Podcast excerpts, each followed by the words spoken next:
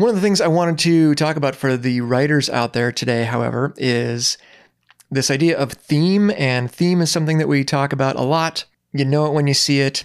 My definition, plot is what happens in the story. Theme is what it's about.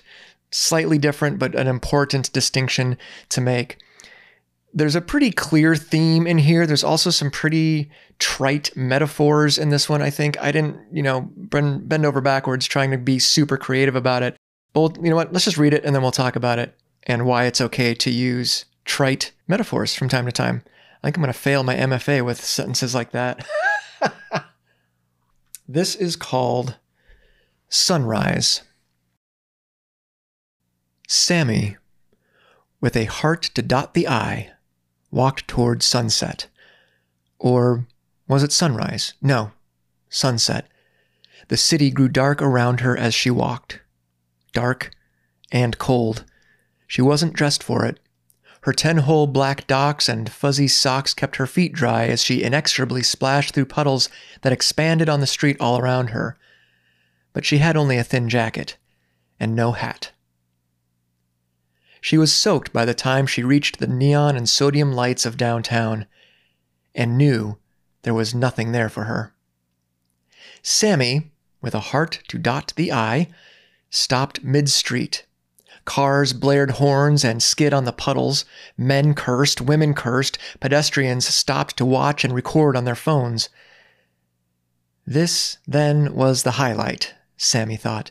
This is the sum of my life, to be internet famous on a dark and stormy night.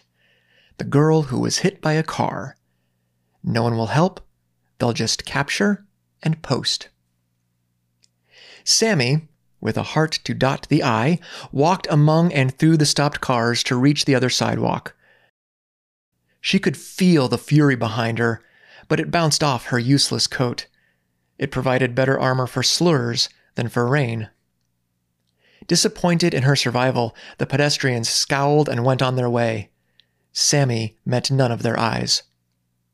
She walked deeper into the neon, into the grime, into the flashes of light and thumps of music from brick buildings where women her age danced for money.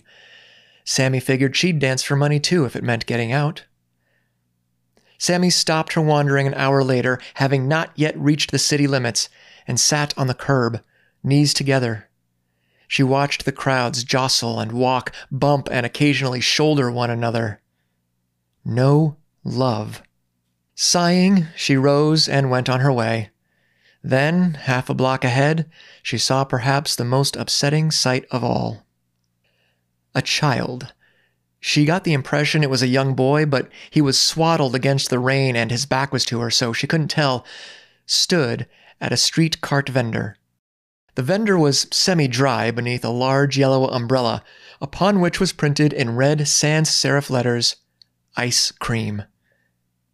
Sammy, with a heart to dot the I, approached the scene, scanning left to left in search of a mommy or a daddy. Nothing. The little boy was all alone. She stood next to him, looking down at his little hooded head. He was a boy, she was fairly sure, as she placed a fingertip beneath his chin and lifted it. The boy wept defiantly, which is to say, tears and not rain cascaded down his chubby cheeks, but he did not wail or frown. The tears came because that's what tears do, but he was fighting them every step of the way. Sammy guessed he was perhaps 8. In 10 years, he could go to one of the other buildings and dance for money if he wanted to, just like she could as of tonight. "What's the matter?" she asked. The vendor, a remarkably sour man considering his sweet product, answered for the boy, "He got no money. No money, no food." Sammy glared at him. She didn't need an arithmetic lesson on how the math worked out. She knew. She lowered herself to one knee and looked into the boy's eyes. "You want an ice cream?" The little one said nothing, then gave one sharp nod. Well, of course he wants ice cream, Samantha, thought Sammy with a heart for the eye. What else would he be doing here? She straightened and pulled $2 bills from her hip pocket. "Here's the money. Give him the food." She cocked her head quickly to one side. pigeon-like, to emphasize her point. The vendor didn't argue. In a flash, like a magician, he flourished a double-scoop cone and handed it over. To her, not the boy. Sammy presented it to the boy. It was as if the tears dried on his face as he took the treat, his eyes glowing like the neon signs. "Thank you," he said, and his voice, while quiet, somehow drowned the thump and beat of the dancing places nearby. "I'm happy to," said Sammy, with a heart to dot the I. He ran off, zipping between pedestrians. Sammy wanted to call after him, follow him, find out where his parents might be, but he disappeared in the rain. Sammy turned to continue her walk, noting the vendor giving her an approving look and faint nod as she went. To her surprise, she walked toward the sun now. The rain slowed to a sprinkle, then stopped. She splashed her dry feet through puddles on purpose and remembered the taste of ice cream. She reached the city limits, the limits of the skyscrapers, the neon, the grime. They fell behind her now as she traveled east. The neon signs went dark. The thump of music faded. The darkness went away.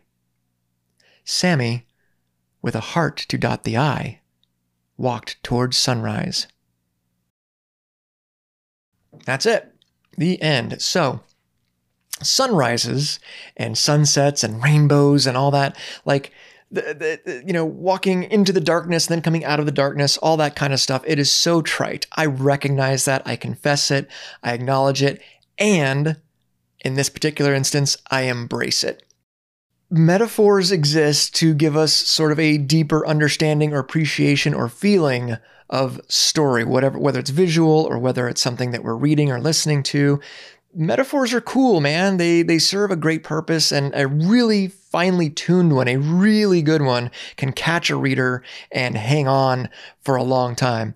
I am not claiming to be a master at that. It's something I'd like to learn more about. It doesn't come naturally to me. This is why I always tell poets that they should write some prose, because some of the most exquisite prose I have ever read has come from poets, and I am not a poet. It doesn't come naturally to me. Hopefully that's something else I will be learning about. Having said that, that doesn't make them wrong, right? Like, there's a reason mankind, as storytelling creatures, keeps returning to sunsets and rainbows and sunrises and darkness and light and all that kind of stuff as we tell our stories. There's a very good reason for it, and it's because, number one, it's a shared experience. We have all shared the experience of the joy of the sunrise, the sadness of a sunset, or vice versa, depending on the situation, right? Number two, because they're effective. They're universal. And they're effective. I think they're effective because they're universal. So I'm not super delighted with myself at having chosen this sunrise sunset motif for this short story, but you know what? I like the voice. I like the brevity. It's not even 1,000 words. I like that Sammy is out here thinking that there is nothing left to do, that there is, she has almost like a Holden Caulfield kind of thing going on here, where it's like, it's all been done. Everything's phony. Life sucks. Big city sucks. I'm pretty well screwed, but wait. Instead of an act of kindness being done to her, she offers this act of kindness to somebody else, and that is what elevates her. I like that. I'm not the first person to say it. I won't be the last, but I really like it. I'm really pleased with the simplicity of it and the elegance of it, and I think it works for this story. This is one I may come back to at some other point and refine a little bit. I don't want to add a lot to it. I think the brevity really works in this case. I think I enjoy the with the heart to dot the I thing, that repetition that keeps happening over and over in the story, because it indicates, I think, to the reader that Sammy already has this sort of gift inside her. She already has this goodness, this grace, this kindness to give to people, and that's why the omniscient narrator sort of keeps underlining that for the reader. This is Sammy with a heart to dot the I. Why does she dot the I with a heart? Because she has a good heart. That's why, you know. So anyway, again, not terribly subtle, and I'm not overly proud of myself for that fact, but I really don't care because I like the tone. I like how it flows. I like the cadence and the rhythm, and I am ultimately very pleased with this story. So Thank you very much for tuning in. Thanks for watching the video, for reading. And this story is going to be in lots of different places. If you happen to be in any of these places, it would be super cool if I could get some subscriptions or, you know, jump into these things. Wattpad is one of them. Medium is another one. And of course, there's always Patreon. You can jump on that. And some of you are already there, which thank you very much for being there. Jump in there, which helps me create the time to be able to do more stuff like this. That's what Patreon is kind of for. So anyhow, if you're on any of those platforms, jump in and subscribe and share it with people who are. So even if you aren't on those platforms, but you know, like you've got other friends who are on Wattpad or who are on Medium or whatever, send them there. So we can get some ahead of steam, I guess, if you will, for the next big project, which will be Beckett's Last Mixtape, issue number 2. It's coming. It's on the way. I've seen the first 10 pages of art, and it's glorious. So that's coming too. I'm going to be quiet now. Thanks for coming. We'll hopefully see you tomorrow. I don't know what I'm going to write, but we'll find out. So take care, my friends.